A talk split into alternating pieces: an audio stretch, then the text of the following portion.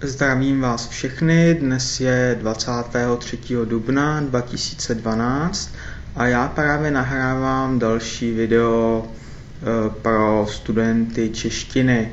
Eh, toto video bude zaměřeno na moji španělštinu. Eh, vypsal jsem si tu znovu pár bodů, abych na něco nezapomněl. A sice, když jsem se začal učit španělštinu a proč, jakou úroveň ve španělštině mám, moje cíle ve španělštině, co vlastně ve španělštině dělám, jak se učím? A jaké zdroje používám na učení se španělštiny. Takže nejprve bych začal tím, že bych vám pověděl, kdy jsem se začal španělštinu učit a proč. E, takže už si přesně nevzpomínám, kdy to bylo byl jsem uh, hodně mladý, bylo mi možná tak 13-14 let a sledoval jsem hodně telenovely. Uh, jednou z telenovel byla uh, telenovela, která se jmenovala Divoký anděl. Hrála tam Natálie Oreiro a já jsem se do ní zamiloval. Zamiloval jsem se do ní bláznivě, stejně jako se zamilovávají například holky do nějakých zpěváků či herců a já jsem jí chtěl napsat dopis, aby, aby věděla o mých citech. E, pak to jsem se chtěl naučit španělštinu, to byl vlastně důvod. Začal jsem se učit a učil jsem, ona vlastně, musím dodat, že ona vlastně byla nebo i je zpěvačka a já jsem poslouchal její písničky pořád a pořád dokola. Poslouchal jsem je třeba tisíckrát, uh, už si vážně nespomínám, poslouchal jsem je, je dokola a chtěl jsem se naučit i zpívat a taky, že jsem se naučil zpívat. A vlastně díky tomu si španělštinu pamatuji doteď, dokonce i po nějakých 15, 16, 17 letech.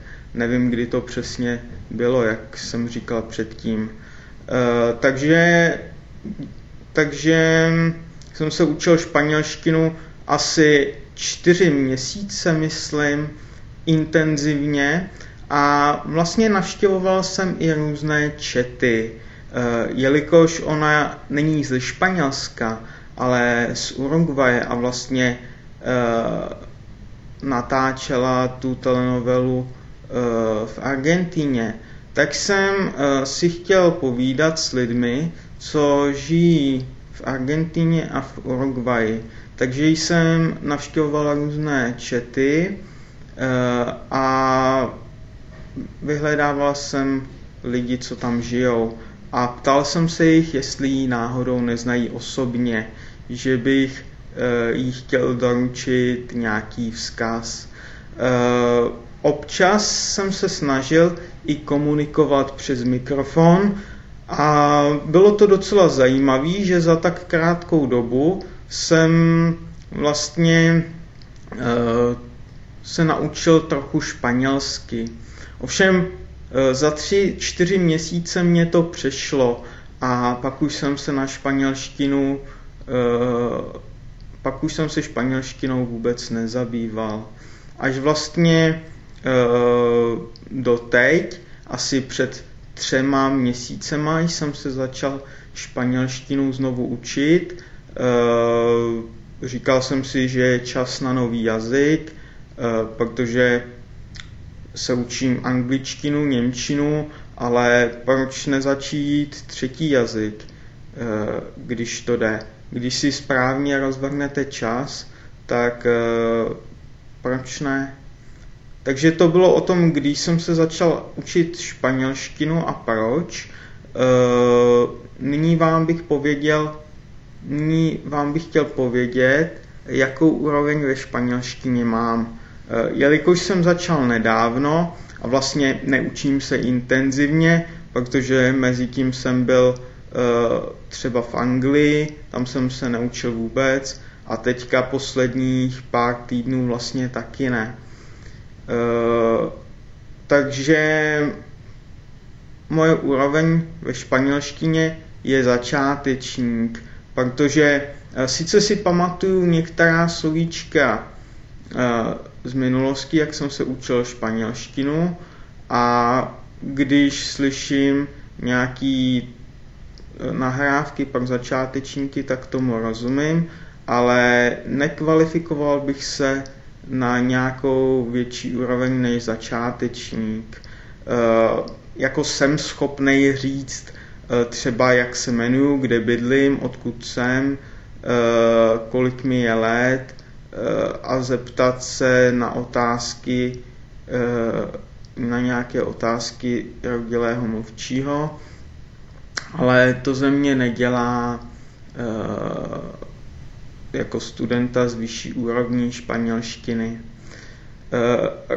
Co se týče mých cílů ve španělštině, tento rok bych se chtěl zaměřit eh, na poslechy a abych, abych španělštině dobře rozuměl. Eh, postupně budu přidávat na obtížnosti těch nahrávek, takže te teďka poslouchám jenom texty pro začátečníky, ale postupem času si budu přidávat a chci se dostat na nějakou eh, středně pokročilou úroveň, eh, co se týče porozumění. Eh, co se týče mluvení, myslím si, že bych začal mluvit někdy příští rok. Doufám, že už budu v Němčině na dobré úrovni, myslím na hodně dobré úrovni, protože mám konverzace hodně často a chtěl bych prostě Němčinu dostat do velice dobré úrovně, tak eh, pak, pak můžu začít eh, komunikovat španělsky a přibrat si ještě pak nějaký další jazyk. Tak to by bylo ohledně cílů a co ve španělštině dělám. Takže, eh, jak už jsem zmínil v tom posledním videu nebo předposledním, Eh, aktivity, které nejradši dělám, je vlastně mluvení, takže konverzace, poslechy, čtení, čtení ne, ale psaní a čtení je naposled. Ovšem teďka ve španělštině uh, vlastně žádné konverzace nemám, takže bych to odstupňoval asi Eh, poslouchání, hned zatím je psaní a vlastně mm, čtu si taky, protože vlastně, když si vezmu nějakou novou nahrávku, tak tomu textu nerozumím. Takže ho musím nejdříve souběžně číst a poslouchat. A to, to si přečtu třeba jednou, dvakrát, ale pak to poslouchám třeba 20krát nebo 50krát tu samou nahrávku. Ale strašně hr, hrozně rád píšu. Jsem schopný napsat i ve španělštině nějaký text a nechat si ho dát opravit a pak analyzuju ty chyby a tak se učím. E, musím říci, že jsem docela využil metodu Mosese McCormicka, FLR metodu, eh, kdy vlastně, která je založena na eh, ptaní se otázek a odpovídání na ně. Ale o tom bych pověděl třeba v nějakém dalším videu. A to se týče zdrojů, které ve španělštině používám, tak eh, je to především link, respektive jenom link. Eh, nepoužívám vlastně žádné jiné zdroje.